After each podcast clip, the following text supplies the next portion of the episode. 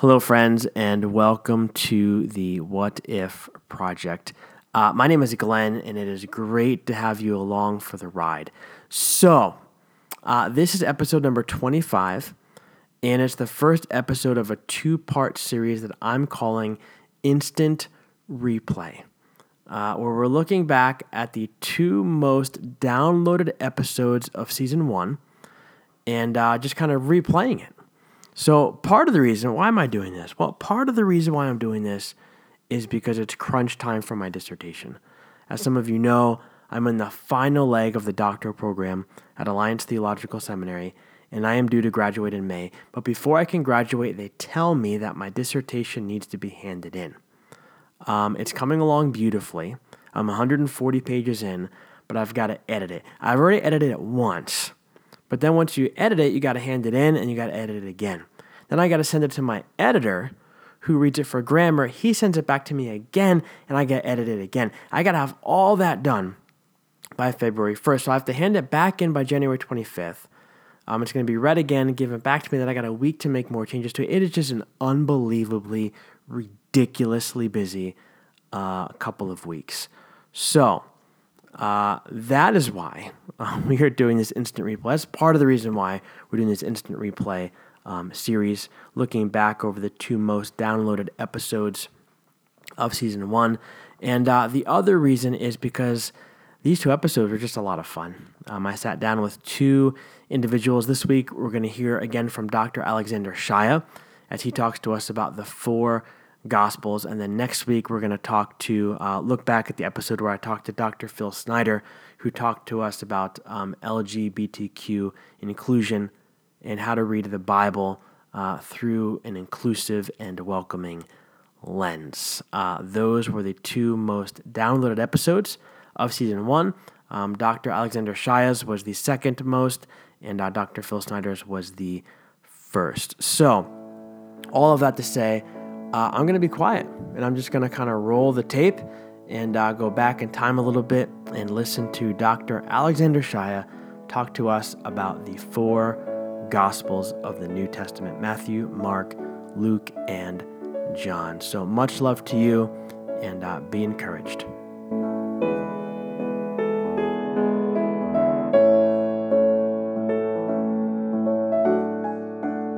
Hey, everybody. Welcome to the What If Project podcast. Uh, my name is Glenn Siepert, and it is an incredible day to have you here today. Uh, let me tell you, you have chosen the right day to drop by because we are all in for an amazing treat as I am sitting down with the one and only and one of my new favorite people, uh, Dr.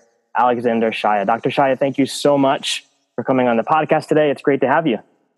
It's great to be here. It's always an honor, and I'm just delighted to be asked. And glad that we could get the time set aside to do this. Absolutely. It was a little bit of a, a, struggle to make it work on both ends, but we did it. We did it. We did it. We did it. Yes. Absolutely.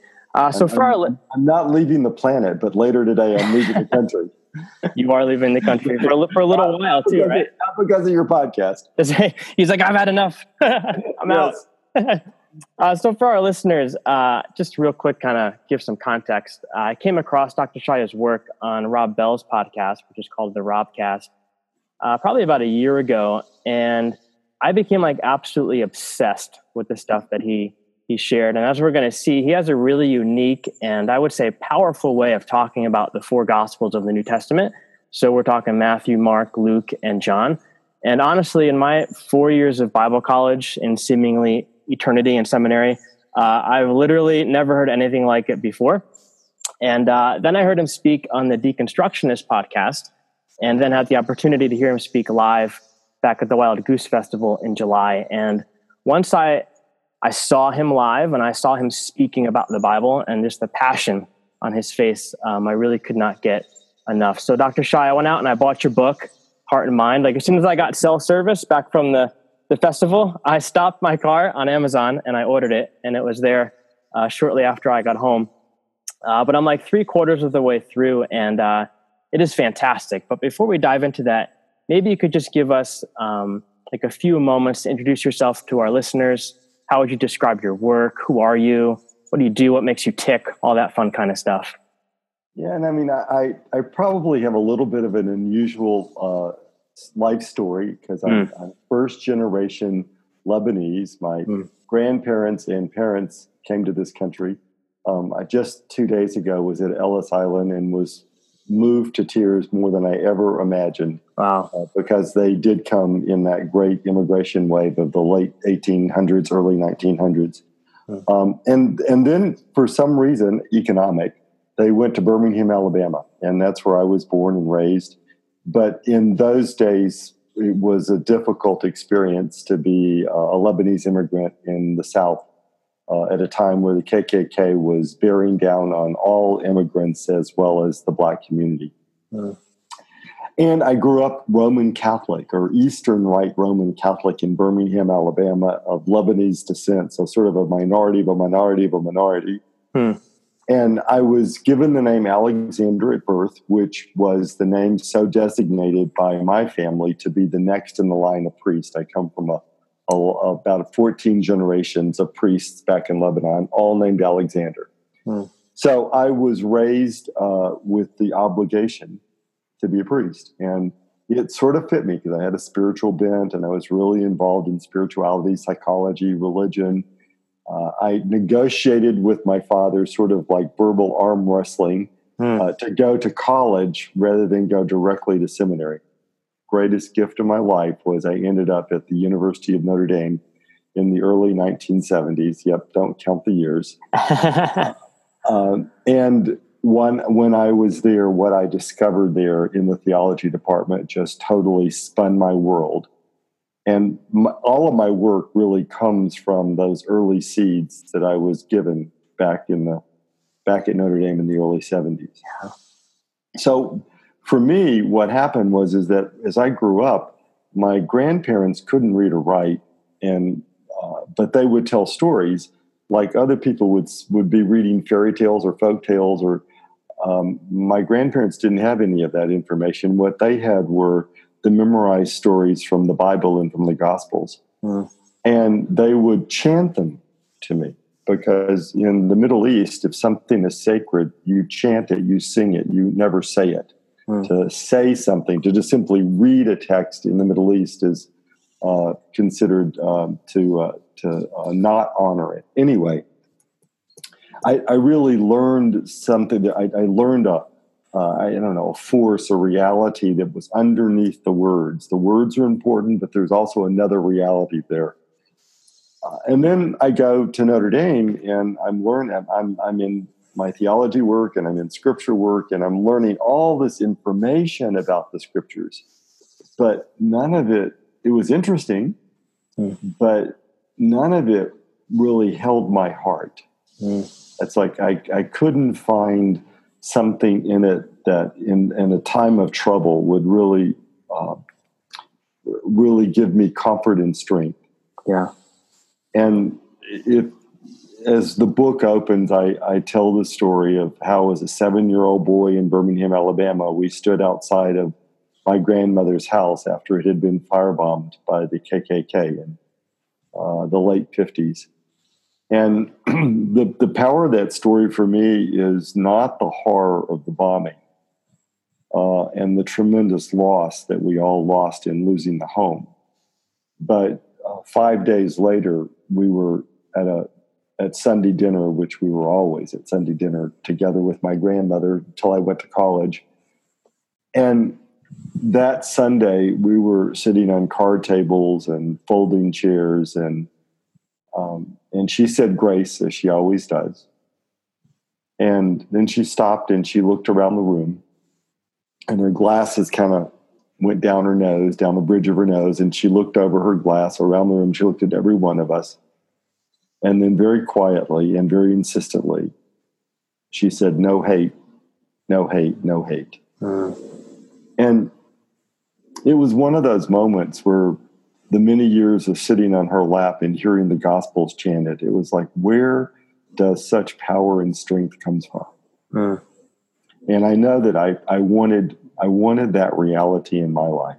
Hmm. So I, I had as much of a faith crisis as ever I've ever, ever had, and I, I, um, I, I did not. I don't have the great faith crisis that many people do today, and I understand why you, why they do. Yeah. But for me, it was at Notre Dame. I suddenly discovered that I couldn't find the gospel that I knew. Uh. And I was hearing about all the committees that wrote this and they wrote that and the arguments that they would have. And somehow I was beginning to, I mean, not somehow, I was beginning to distrust. It's like, where is the core beauty and truth of this text that will still my critical mind? Not, not that I want to put, uh, it's like I always want to use my critical mind. But when the gospel gets challenged to the level that it's been challenged of late, um, it's very, very, very difficult. Yeah. Because you really, really begin to wonder, well, are there better stories of Jesus? Did, you know, did, did was there some critical wisdom that was repressed or covered over, or you know, did we end up with these four gospels because people were trading them like baseball cards? Kind of an old metaphor. Yeah, sure. Uh, but but that was it was like it, I was really unsettled by what I discovered in my theology courses at Notre Dame, and I started a search.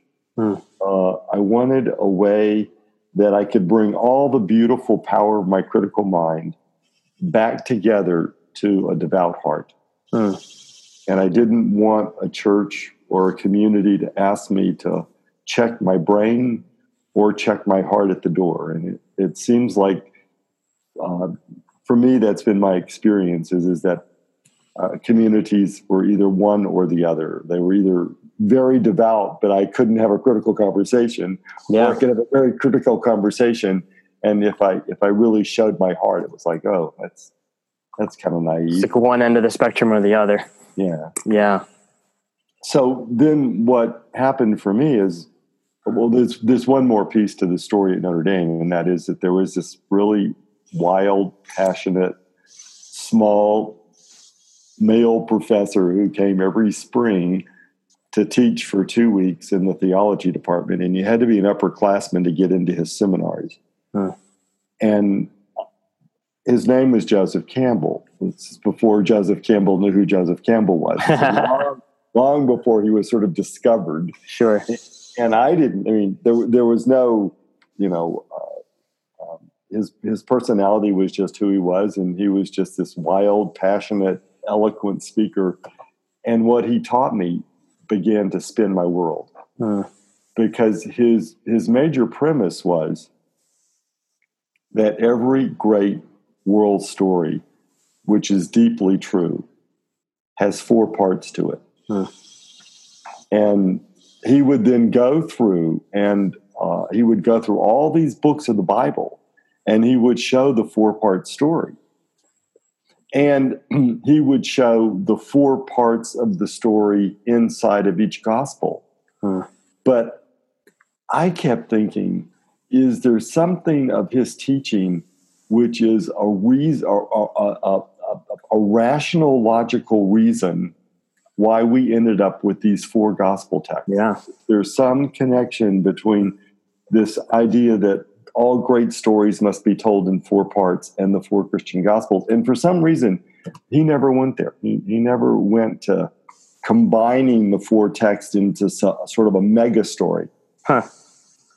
And and I so I started a search. Uh, 1972, I started this search just on this intuition that there was some connection between his idea about the four story, the four parts to the great story, and the reason that we ended up with the four gospels.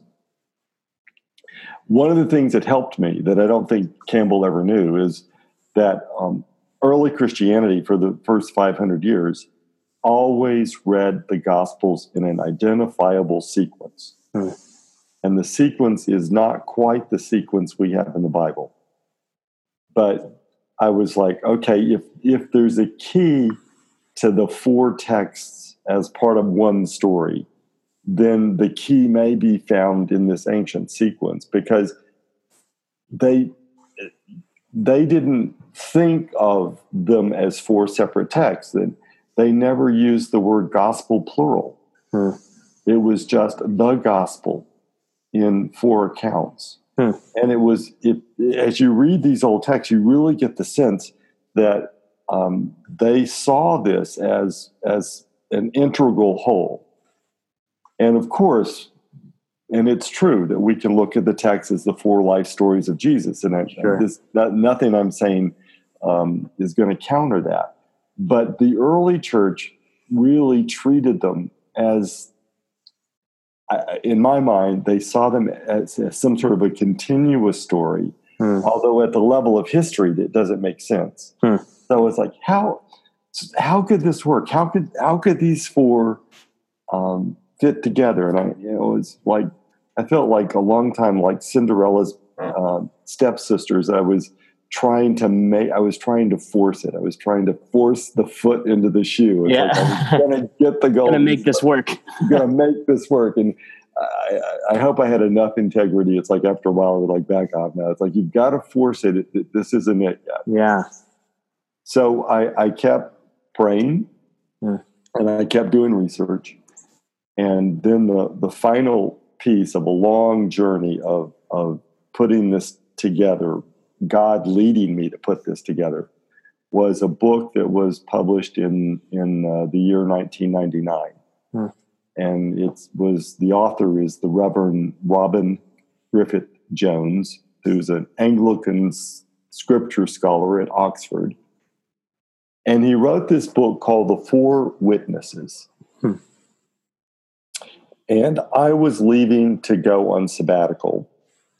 And my friend who worked in a bookstore literally came driving up, parking the car in front of my car so I couldn't drive off, jumps out of the car, hands me this book, and says, You know, have a good sabbatical. I'm like, I'm thinking to myself, you know, the last thing I really need, Bob, is another book. That's right. I got enough of that. I get a car full of stuff. And I, I got out of the car, put the book on the driver's seat, and got back in and sat on it. so a couple of months go by, and I'm feeling like, you know, I've, I've got to read at least some of this book and write Bob a, a very gracious note of, of thanks for his generosity. And I've been out hiking on this day and it was a, a, very long hike and i got home that night and my my body was tired but my brain wasn't mm. all right great moment to read a book in christology this yeah. will this'll do it absolutely so i sat down and i opened this book and glenn eh, the hair on the back of my head mm. i mean it was one of those it was like this electrical charge so much so that I didn't sleep for two days. Wow. Um, because what Robin Griffith has done with his book is he summarizes the history of the community at the point that we believe the gospel was revealed to them. Mm. And he summarizes their dilemma. Mm. And then he, in his book, goes on to talk about the names of Jesus in relationship to what they were wrestling with. I'm looking at it as a spiritual director and someone who knows the spiritual classics. I'm also looking at it as a clinical psychologist trained in trauma work. Mm. And I'm looking at it with 35 years of hermeneutics and the rigor of all of that. And the final piece is I'm looking at it going back to the ancient Christians reading the gospel in a sequence. Yeah. And there it was. And it's like as the door flew open, the, the roof flew off, uh, suddenly the text changed. It's this, it were the same words, mm. but an entirely different impact. It's awesome. And what I saw that night, and have spent now 18 years trying to to study it and refine it and say it in ways that people can perhaps use it hmm. is that the text of Matthew is the entire text of Matthew is about the question of how we face change. Hmm. And one of the ways I like to say it is, is that the evangelist, whoever the evangelist was, uh, who this text was inspired or revealed to, um, was gathering together all the life stories and teachings of Jesus about how you face change. Hmm. And that question of how, through the power of Jesus the Christ, you face change becomes the, the, becomes the thread, the glue underneath this text. Hmm. And that's Campbell's first part of the story. The first part of the story is you you hear the summons to a new journey. Hmm. And that's and part then, of the human journey, right? It's part of the human journey. Yeah. Cam- Campbell's has got all these volumes. He goes over all the, all the world's great stories, mythologies, hmm. and shows this same pattern. And he, and he keeps saying, he keeps te- teaches, don't get caught by the words. Look at the pattern. It's the words are going to be different. The story is going to be different, but it's this pattern that is so deep in every human. Yeah. And that we instinctively know that if these four parts aren't there, we don't feel satisfied when we get to the end of the story. Hmm. And his work has been so important that most movie scriptwriters, Broadway play people, everybody has made their way to Campbell hmm. to learn about the, the, the underneath pattern that has to be there to satisfy the human heart. Hmm. Uh, so this, en- yeah, this entry into change is that um, is that like major life change? Is it um, could it be like as simple as the change of a job? Could it be as big as a change of um, like life in terms of moving away from an addiction, like that kind of thing? Is it like what would be the change that we would be looking at in the gospel? Yeah, I'm sitting here nodding my head vigorously yes, and realizing your readers can't see. That's right. can't see that.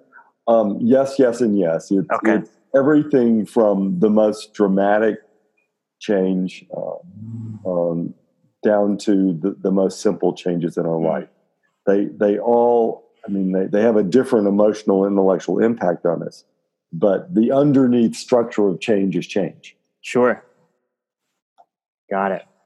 I think uh, I think that's helpful because I think you know you were talking before we started recording that there's you know I know this is a relatively new podcast. I don't really know my listeners yet, but I have a general idea of the audience that's out there, and I think the larger part of the audience is probably in the midst of some kind of a change. I know there's no specific people who have lost loved ones recently. They're learning how to cope without them. Uh, there's other people who have migrated jobs. They're starting something completely new that they've never done before.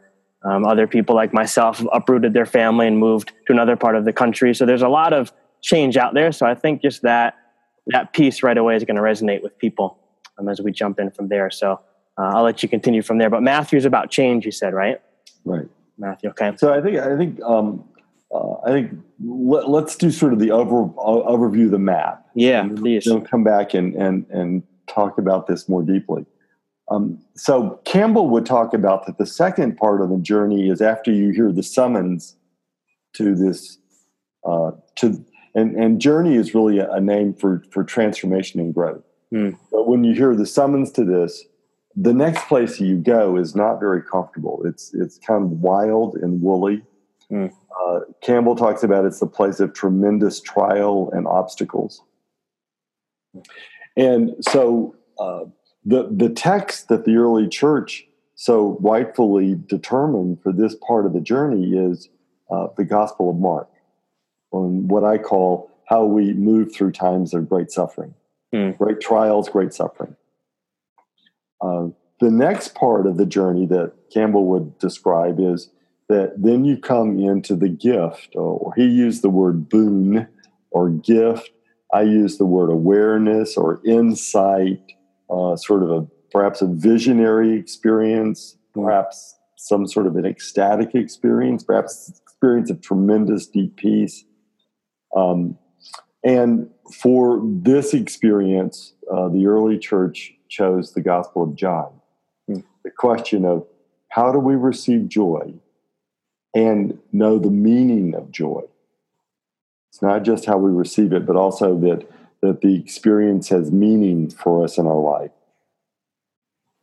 And the fourth part of Campbell's uh, description uh, was that now you've you've begun the journey, you've endured the trials and the obstacles, you've receive the gift or the new awareness. And he would say, now you've got to come back to everyday life or you've got to come back to community and you've got to do something. Mm. And this is so important because um, the, the third part of the journey, getting the awareness, is it's a really critical piece. But unless you do something with it, it really yeah. isn't much use. Mm. And uh, so the early church discerned the text of Luke Acts mm. as this fourth part of the journey in terms of coming back and, in, in my language, how do we mature in service? Mm. Uh, service to our God, service to each other, service to self. Mm. So, so there it was that as I was reading Robin Griffith Jones and his description of the historical community at the point the gospel came to them, they were dealing with these questions. Matthew's community, Antioch, was dealing with the question of how do we face a moment of tremendous change? Hmm. And Mark's community in Rome was facing execution. And how do we move through a time of, of great suffering. Mm. John's community in Ephesus was facing a moment of ecstasy, and that ecstasy was being used to break the community apart rather than bring it together. Mm. And again, the, the, the, text of John, and then finally, Luke's text, um, written from Antioch, much like the letters of Paul, as a, a, book to be taken around to all the emerging Christian communities in the Mediterranean because we were all facing the same question at this point. Mm. Uh, we, we, we had now come out of our mother Judaism and we had to stand before the emperor as illegals. Mm. And Luke's text was what's going to be the way that we're going to offer the good news? Hmm. Uh, we are not going to offer the good news with a sword.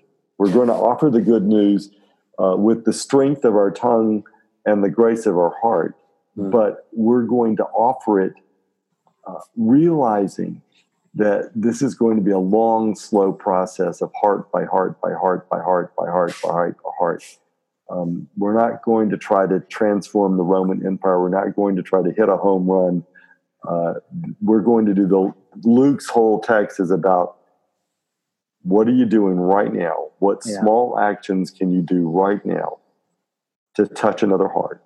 Mm. Just touch one heart, turn one heart, and and the the the practice of Luke over 300 years, 300 years, changed the value system of the Roman Empire so that the Roman Empire could no longer support the value system of the emperor. Hmm. It we we changed it from within without a physical fight. Anyway, so so there so there we have it, and th- there we have the ancient church reading sequence. Yeah, we have now why they placed Matthew first because the text of Matthew is Jesus is teaching us about how to face change. Why did they place Mark second? Because Jesus is teaching about how to move through the valley of the shadow of death by the power of the resurrection. Mm and place John third because John's the text of receiving the new gift, the new insight, the new awareness, and placed Luke fourth, not third. I mean, John was third and Luke was fourth. Yeah. But because um, the fourth part is service, service, service, service. Yeah. Wow. Um, I love the one piece that you said that um, the important piece is once we move beyond that third piece where there's a perhaps the gift or the revelation, uh, going into that fourth piece of actually doing something with it is the key because so often, I mean, even like in school and stuff, like in seminary and even in church, like you, you hear a sermon, a message, or a teaching, and you you theorize about it all day, and you think about all these wonderful things that you've learned, and you know, very rarely, sometimes we don't take it to the next level and actually do something with it in our lives. Yeah to better our family or our community or ourselves or whatever. So that's a that's a big piece. Yeah. Yeah, just um, as, as a small distraction there, um, I've just finished my next book, which is about returning from Camino, returning from Camino, which is this pilgrimage across Spain. Sure. Um, it's the same issue. People think that the Camino ends when you get to someplace in Spain. Yeah. That's, that's half the Camino. Right. uh, the, the whole reason, as a spiritual walk, the whole reason for doing the Camino is to have something in you awakened yeah that then you that then come home from and begin to reshape your life mm. and it's like if, if you don't come home and reshape your life well, you had a nice walking holiday, and there's nothing wrong with that. Yeah, but, sure. but that's the pilgrimage is not about over there somewhere. Pilgrimage is about about really reshaping um, how you live, your value system, the way you serve, et cetera, et cetera. Yeah, I mean, it's like a retreat. It's like going on a missions trip or something like, like a short term missions trip. It's not necessarily just about what you do in that space, but it's about the change that experience you experience inside that you bring home with you and uh, do something with. Yeah, that's that's really good. Um, one I, of the things. Think, go ahead, please. Well, I, I, think that one of the things that we do not realize, we, we have not spoken enough of, is is that early Christianity was a whole new level of human family organization, which the planet had not seen up to this yeah. point, or if it had seen, they died out and they didn't leave a record behind. Yeah. But we do not have a pan tribal community before Christianity in the first century. Hmm. Uh, and diversity is our hallmark. Yeah. We, we, we are the spiritual tradition that opened our doors to everyone and said, Come. And that's radical folly. Yeah. And here we are, sort of 2,000 years later, and we're back at the same place. Mm. Um, and we just need to return to this to the practices of early Christianity to know how to resolve this. Yeah, that's really good. Um, one of the things that kind of piqued my interest while you were talking is um, a little bit about the Gospel of of Mark, um, because you talked about how Mark is about uh, kind of facing the obstacles. It's about the the storm that comes when you begin that journey of change. And it piqued my interest for two reasons. Because number one, I think that's just something everybody can relate to is the storms and the different things that are going on in life. But the second thing is that uh, right now in the What If Project, one of the things that we're exploring is the Book of Mark. Uh, mm. So from September through December, uh, we're kind of journeying through the book. I'm blogging through it a little bit, um, using your book as one of the bigger resources for it. Um, we have an online study group that's meeting, and we're doing uh, NT Wright's uh, Mark for Everyone. So we're kind of using that as a resource as well. Uh, so I was wondering if you could just spend a little bit of uh, time, maybe just taking us a little bit deeper into that context of Mark specifically, and maybe showing us a little bit about how understanding that context of what was going on in the world at the time, like with Nero's fire and all that kind of stuff, like how does that influence the way that we read the text and then kind of bring about um, that uh, propelling for change that you were talking about earlier. Okay, let, let me just sort of wade in here, and it's I love to talk about Mark, so you you yeah. got to sort of you to sort of put some parameters around it, um, because Mark is the first gospel text ever composed, mm. and Mark creates a new art form which the world had never seen before. Yeah, there's nothing in literature in any other in any other tradition mm uh, which is written in the way that that the Gospel of Mark is written. And the way I describe it is, you've got um, the the first eyewitness of Peter, yeah, who saw the who saw Jesus in the flesh and had all these tremendously powerful stories in Rome as the Bishop of Rome. Hmm. And then you have in Rome Paul uh, in house prison. And Paul is the person who didn't see the historical Jesus. Mm. And Paul is the person who had the most powerful impact on the first century because, uh, and I know this from my own work uh, in organizational development. Uh, if an organization, and I don't want to reduce Christianity to only an organization, yeah. but this might be helpful to understand um, your organization is going to depend on your second and your third generation teacher or leader. Hmm. Because the first generation teacher or leader around the charismatic founder um, are very poor teachers. And the problem is they have all the mixture of the personality and the way a person tells a story and the way they laugh and the way they eat, the way they walk, and, and um, the discussions that they had, et cetera. It's all there and it's all jumbled up. Yeah. And if I try to tell you about that and about the power that this person had on me, mm. you're going to say, well, yeah, Alexander, that's really nice. You were there. What does that have to do with me? Right. Sure. Yeah. That's the power of Paul. Paul comes along without having any of those stories and without having, with his outer eyes, seen any of that reality. Hmm.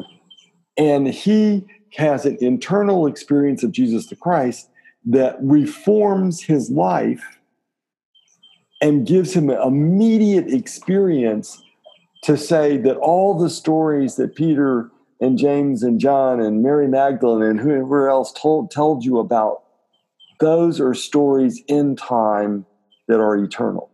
Mm. And because they're eternal, you have as much access to them right now as they did. In Yeah. fact, Paul would say you have more access. Hmm. So, what Paul does is Paul in, infuses how Christianity is not a religion of time, that Christianity is a religion about how the eternal lives in time, Hmm. and that the gospel text should not be told as a time bound history lesson, but rather you use um, you use a moment in time to tell an eternal story. So he would he because of his experience he could take the historical eyewitness of the original ones and open it up in a way to help people walk into it right now Mm. to know that it wasn't a story of 30 years ago or 40 years ago. It wasn't a story back in Palestine. That this is happening right here, right now, this moment. Hmm. So when the first gospel is composed, you've got Peter and Paul in Rome uh, before both are killed.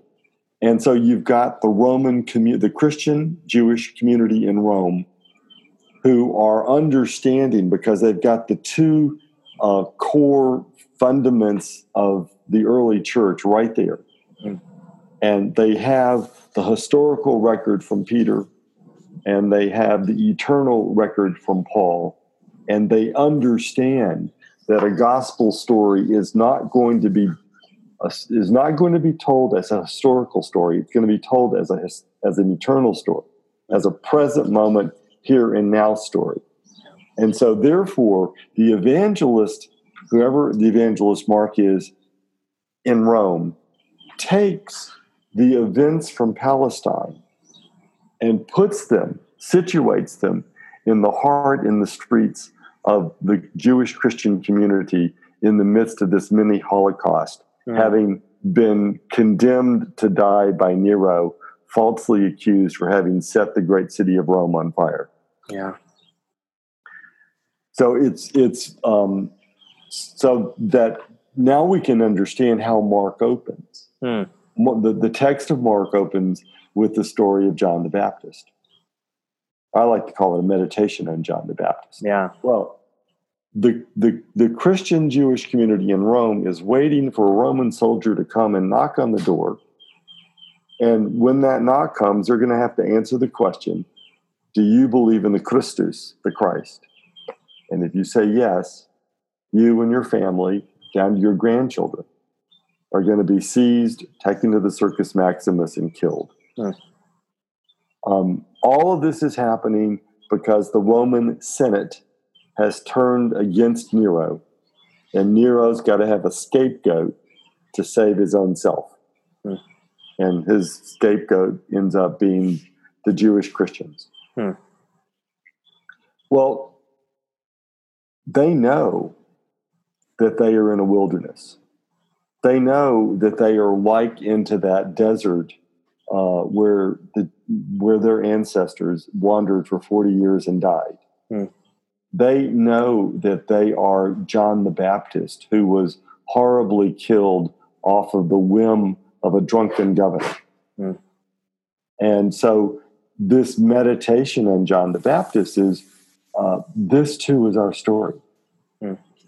This is what we, we are being asked to proclaim something uh, in this desert, and we are. We also know that we are likely to not physically uh, uh, get out of this desert. That the end of our, the physical end of our lives, is, is the most likely result of this moment. But there's another piece that undergirds all of Mark, which is um, every one of these gospels is not a gospel about a story of resurrection at the end of the text. The whole gospel is the practice of resurrection. Mm. All of these gospels were written to baptize Christian communities who already had, hopefully, the experience of Jesus' life, death, and resurrection in their hearts. And the gospel text is saying, here's how you practice resurrection in the midst of this dilemma. And for the Roman Christians in Rome, the Jewish Christians in Rome, a, a, a, a moment of, of extremists as they are really in a mini Holocaust. Hmm. And we know that uh, that the the power of the resurrection is holding this community because the the little historical record that we have of how they died on the floor of the Circus Maximus, a horrible death, was that the Romans citizens, the Roman senators that came out to watch their death, got bored because they came to see people scream and beg for their life. Mm. And it said that the Christians died with great serenity and nobility. Mm. I want to suggest that you can't do that. You can't play act knowing the resurrection in your heart. But when you know it, you can face such a horrible moment Yeah. Because you know that this is not the end. Yeah. And you know that you're giving your life for something greater. Mm. Anyways, Kind of like what your your grandmother when she was over that dinner saying no, um, no revenge or no anger. Um, she got that. That was a deep seated um, experience for her. right. Yeah. So, like, go further into Mark's text, and I think it's the, the four, I think it's the fourth chapter where we have the first crossing of the sea Yes. at night. Yeah. and uh, look, read that story through the extremists of the Christian community in Rome.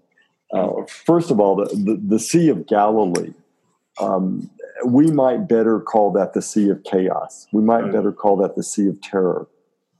Um, the Jewish people saw the Sea of Galilee as a tomb. Uh, hundreds, perhaps thousands of Jews died in the storms that came up on that sea and they drowned. Hmm. Uh, no sailor or fisherman would ever go out on that sea at nighttime. That's utter folly. Hmm. Uh, what does Jesus do? Jesus puts the disciples in the boat at night. Yeah. Can you can we hear the Jewish Christians in Rome? We're in a boat at night, and now the storm is hit. Mm. And just as this text says, and the waves are crashing, and the boat is going down, Mm. and and where um, where is Jesus? Sleeping But in the back, in the back. which is, Right? which is the part of the boat that rocks the least. Sure.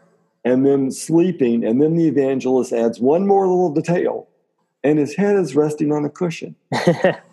Well, I mean, how many of us can't relate to this Yeah. in terms of I'm in this horrible place, and where where the is my God? Yeah. Sure. Wake up! I mean, hear hear Peter in this text cry out, "Wake up! Do something! We're going down." Yeah. The ship is going down. The community is going down. The church is going down. The world is going down. Wake up. Mm. And and Jesus does wake up. And Jesus does still the storm. And I would suggest to you that uh, the greater storm that Jesus is trying to still is the inner storm. Mm. And then says to the disciples and to us, Where's your faith? Mm. Where's your faith? Don't you know I'm here? Mm.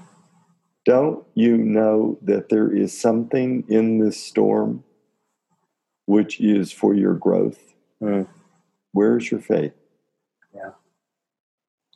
Yeah. So there, there are four crossings in Mark, and Jesus gets increasingly impatient with the disciples who want That's to be true. taken out of the storm. Yeah. But the truth of the second path, the truth of the second great part of the journey is we have to go into the storm. And this is this, I mean, if I had, were going to preach to most Christian communities today or to any of us, stop praying to get out of the storm, Mm. go into it. The Christ is here with us. There is something in this storm which is for our further holiness. Yeah. Um, there is something in the storm which is about not just rearranging the chairs on the Titanic. Mm. There's something in the storm right now which is about taking all the furniture out of the room. There's something in the storm about bringing us back to I don't know. There's Mm. something in the storm which is about holy uncertainty. Because when you're in this part of the journey with God, God does not want you to know about tradition, does not want you to affirm yesterday. God doesn't want you to argue against tradition. But Mm. God wants to say, in this moment, I have to stand before you not knowing. Teach me deeper. Yeah. Wow. So it seems like, um, just from what you're back, backtracking a little bit, that um, the Apostle Paul is the one who really taught us to read the gospel story in this way, right? Because sometimes you hear the stories of old, and like you said, you think, well, I wasn't there, you were there, and that's really great for you, but what about me? But Paul, like you said, wasn't there. And so he's probably the one that we can relate to the most in that sense because he showed us how to bring the gospel story forward into the present time and show it as an eternal, um, an eternal piece. And so, would you say that like a, a good way then to read um, the gospel stories is to do like what these readers of Mark, for instance, were doing? That maybe when they read or chanted the story of the storm, uh, in their mind they were thinking of Nero, they were thinking of that knock on the door, they were thinking of, um, you know, this is our boat. Is Jesus here with us in our boat? Is he sleeping in our boat? Like, is that a, a proper way for us to read the text today? To bring our problems I to would it? say a, a little bit more uh, immediate, Glenn. Yeah. I don't think for the first hearers of this text that they needed any translation. Mm, Um, they knew because both Peter and Paul were there and they had been formed in hearing the story of Jesus, not as historical, but as present moment here and now. mm, And they certainly didn't need anyone to, to tell them that they were in the boat at night uh, on the Sea of Terror, yeah. uh, wondering where their God was. Sure. The, the question for us is can, can we um, open these texts up? And it's why I like to widen out the name of Galilee Mm. to the Sea of Terror. Where in your life right now, where in the world, where in your life right now are, are you in the Sea of Terror? Where in your life right now do you feel like you're going down? Do Yeah. you feel like your country is going down? Do you feel like the planet is going down? Mm, Um, and that this that the text of Mark is about teaching us uh, first to have hope, but then to move beyond hope to trust, and to move beyond trust to knowing. mm, Hope is a developmental virtue. It's not a place to stop, it's a place to start. Hmm. And by the time we get to Luke's text, we'll see how hope has transitioned and grown into knowing, Hmm. which is which is Mary's place in, in the Lucan text is, you know, in the midst of all the horrible stuff that's going on right now, Mary knows the promise of God. And because she knows the promise of God, her heart can stay more even. sure. She, she knows that God's going to win the victory if she just does her small part. Hmm. Anyway, but the, it's it's this journey that we make through the Gospels, and uh, so so much of Mark is about our learning to have hope and some sense of trust. Hmm. Uh, then God will bring us to the grace of knowing in God's time. Sure. And and I, I well, I could go on and on, but um, I, I love that uh, uh, Psalm 22 um, is on the lips of Jesus as Jesus is dying in the text of, of Mark, also in the text of Matthew, but primarily in the text of Mark. And, and that we need to reinterpret Psalm 22, not reinterpret, but we need to understand that Psalm 22 in the first century of Judaism, and for a couple of hundred years before that, was the prayer that every devout Jew wanted to have on their lips as they died. Mm, And that that so that that Jesus in Mark is not praying, "My God, my God, why have you forsaken me?" Jesus in Mark is praying the first line of Psalm 22, and the evangelist didn't need for for a Jewish community uh, that was becoming Christian didn't need to put the entire text of Psalm 22 in the gospel any more than if we heard a Christian dying today saying, Our Father who art in heaven. W- We know the rest of the prayer. And if you read the entirety of Psalm 22, it moves through abandonment and despair and agony Mm. to praise and equanimity and glory for a God who is and who always saves. Mm. So if you're going to read, you know, if you're going to read that beautiful text, powerful text of Jesus on the cross in Mark, read the entirety of Psalm 22 and know that Jesus on the cross in Mark is not dying in agony. Jesus on the cross of Mark is dying in the nobility of suffering Mm. in the same way that the early Christians are going to die at the Circus Maximus are being asked to access that same nobility of suffering. Mm. That though, yes, in this moment I am being tormented, that is not the deepest truth. Yeah. The truth under this, underneath this, is love and grace and righteousness and justice. And though I cannot see it now, it will be. That is the truth of all time. Hmm. So it, it's just it, it changes Mark from this uh, from a, a gospel that we might look at and go, our our human God dies feeling abandoned. Mm. Our, our human God knows the experience of abandonment, not as an ending place, but as a journey place. Mm. What's so powerful about that Psalm 22 is because it starts with all the emotions that we often feel when we're in a when we're in a time of great struggle and pain. We do feel despair. We do feel abandonment. We do feel. Read the text about about the sharp teeth of the gnawing dogs, Yeah. and that's exactly how the early Christians were dying at the Circus Maximus. They were being eaten by dogs. Mm. But please, please, please read the beauty of the last three stanzas of Psalm 22.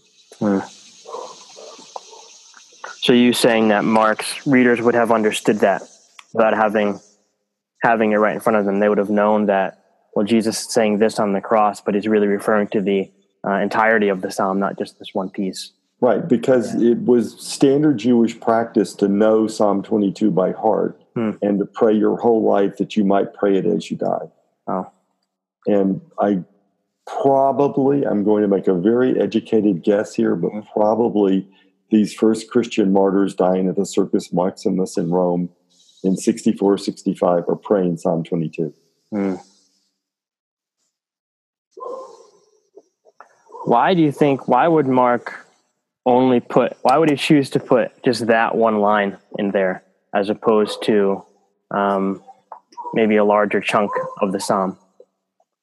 Is it Um, for? Is it just for the sake of his narrative, the way that he's telling the story?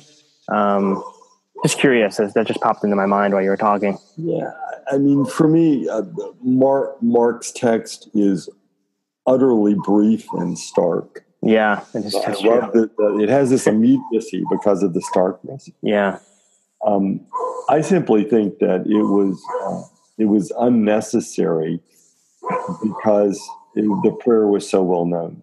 Mm, Just for me, it's just as if someone was dying today and you hear "Our Father who art in heaven." yeah, um, it just you know you're the, for for the Jewish ear of that day, they would just immediately uh, roll off the rest of the song in their heart. So, given the context of their situation, are they are they reading? Are they seeing every story that Mark puts through the lens of what they're going through with this fire? And is Mark is Mark purposely crafting his story so that the people will be able to make that parallel very easy for them? And that's one of the things I'm wondering as I as I read your book and as I'm reading Mark now as we're blogging through it. Like I'm trying to think of you know if I came across a certain story in Mark, whether it's a healing story or the um, story about the demonic, you know those kind of things, are the trying to place myself in their shoes, wondering how they're reading these particular texts and if it has a deeper meaning for them. This is my this is my premise, Yeah, um, and I you know I don't know that there's any way to absolutely prove one way or the other. Hmm. Um, but when I find myself in the storm in my life, yeah, and I turn to the text of Mark, I find that the sequence of the stories and the way that they're told um, helps helps still the terror of my heart. yeah. So and I therefore have a tend I, I tend to believe that uh, that the the Jewish Christian community in Rome would have. Yeah. Hmm. And I, I, you know, one of the one of the things that I, I also open up in the book is how we've we've not understood because we've not understood our Jewish mother enough. We've not understood how in the text of Mark the evangelist uses water, mm. and that um, water in Mark, not every association of water in the Gospels, but water in Mark uh, is the place of our deepest anxiety. Mm-hmm.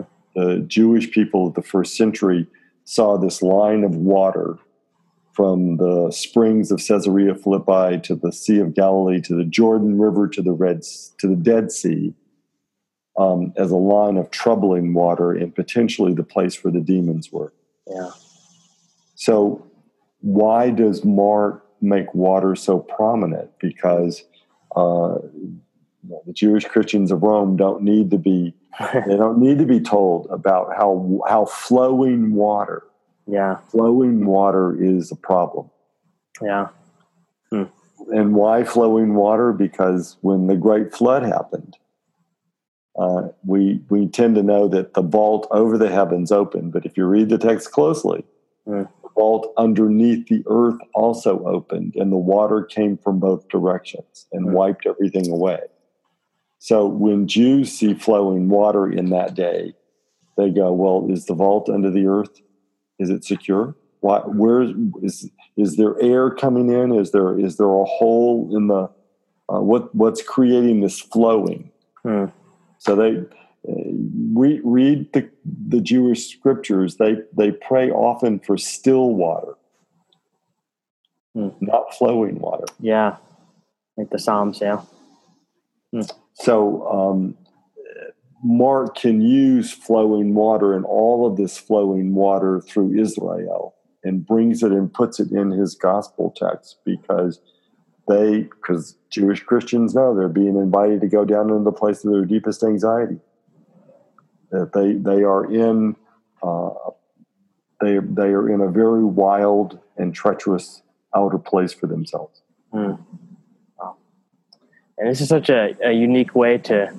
I feel like it's almost like a wrestling match with my brain because yeah. uh, you know having gone through um, seminary and Bible college and stuff, and you know just you learn to read the Gospels a certain way, and when you you bring all this context into each each one of the different gospels and try you it just brings so much more life to it um, and it's just such an interesting way to read it um, going forward like what would you what would you say is a is a good way for people to maybe become stronger deeper readers of the gospels. Like um, you know a lot of my listeners are going to open up their bible in the morning and they're going to have their morning devotion so to speak and they're going to you know take away something and they're going to bring it with them in their day.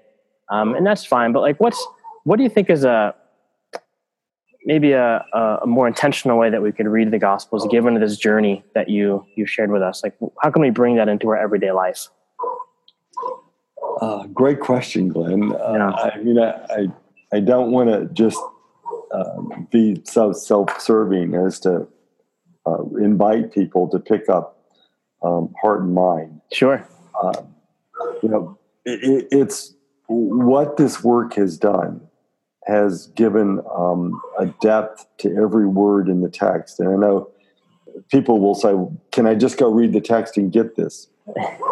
I don't know that you can. Yeah. Um, be, because you, you need to understand the meta story that's going on, on underneath. Yeah. But I think that if you were to take heart and mind um, and use a little bit of it and then sit in prayer with the text, the text, yeah. the text in you will begin to open up in a new way. That's good. That's good. And you uh, you have a nice in each chapter. You have a nice section just to let my listeners know that there's yeah. You open up each chapter with the background of the of that particular gospel, and I found that particularly helpful in just preparing for some of the blog posts from Mark and stuff because I've I probably read that opening section four or five times, and then when I I go and I read a section of Mark, I try to read it like I said earlier with that framework in my mind, and it does bring a much different light to the text. So um, I think we might do a giveaway of some sort with Heart and Mind. So we might try to get it right. in hands. Yeah, I think that would be a lot of fun. great. Yeah, absolutely. Uh, but hey, we're just about out of time, which is about 12 o'clock. And um, I know you've got places to go as well. Um, you're going to Spain, so you have a, a pretty long trip coming up. Um, when is your new book coming out, just so we can know and where we can go and find it? Um, the the newest book is Yeah. Returning from Camino, Okay, and that came out in May. it's out already. Okay, It's out, it's out already. Yep. Um, sadly, my hope had been that I would be able to get the Advent Christmas book done this year. Yeah, Um, it looks like that's probably going to not come out until about this time next year. okay, Um, but the 13 Days of Christmas as uh, the, the great Christmas story, um, as the story of growth and transformation in Christ. that'll be great. Oh, we'll look for that next year for sure. Thank, thank you, Glenn. Uh, absolutely. Uh, Dr. Shaia, I- thank you. whenever- Yeah, I don't know when you might so choose to uh, to air this. Whenever is fine, but know that I will be taking your listeners and you with me as I walk across Spain. uh, thank you so much. Especially in those places of great grace, I'll be praying grace to all of you. Uh, thank you so much. I appreciate You're that, and, and we all do. Uh, Dr. Shai, thank you so much for your time. And um, maybe we'll have you back on to talk about that Christmas book next year. It's always an honor. Thanks, Glenn. Take care. Thank you so much, sir. Bye bye.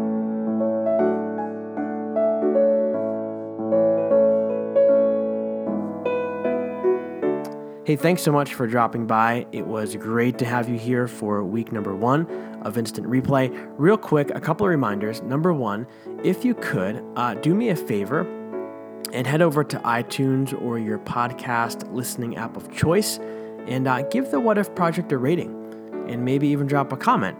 Uh, the more ratings the podcast has, the better chance that the algorithms will kind of work in its favor so that more and more people will see it. And the second thing I want to remind you of is that I'll be announcing a new online discussion group that's going to be kicking off for the season of Lent. Uh, so stay tuned for that. The last group we had met in September through November, and it was an amazing experience. So if you want in on this, I will be announcing it here in the podcast, also on Facebook, Instagram, Twitter, and all across all the places on the interweb. So if you want in on that discussion group, uh, stay tuned. I will be announcing it. There will be a sign up. It's going to be a lot of fun, making some big changes to it this time around.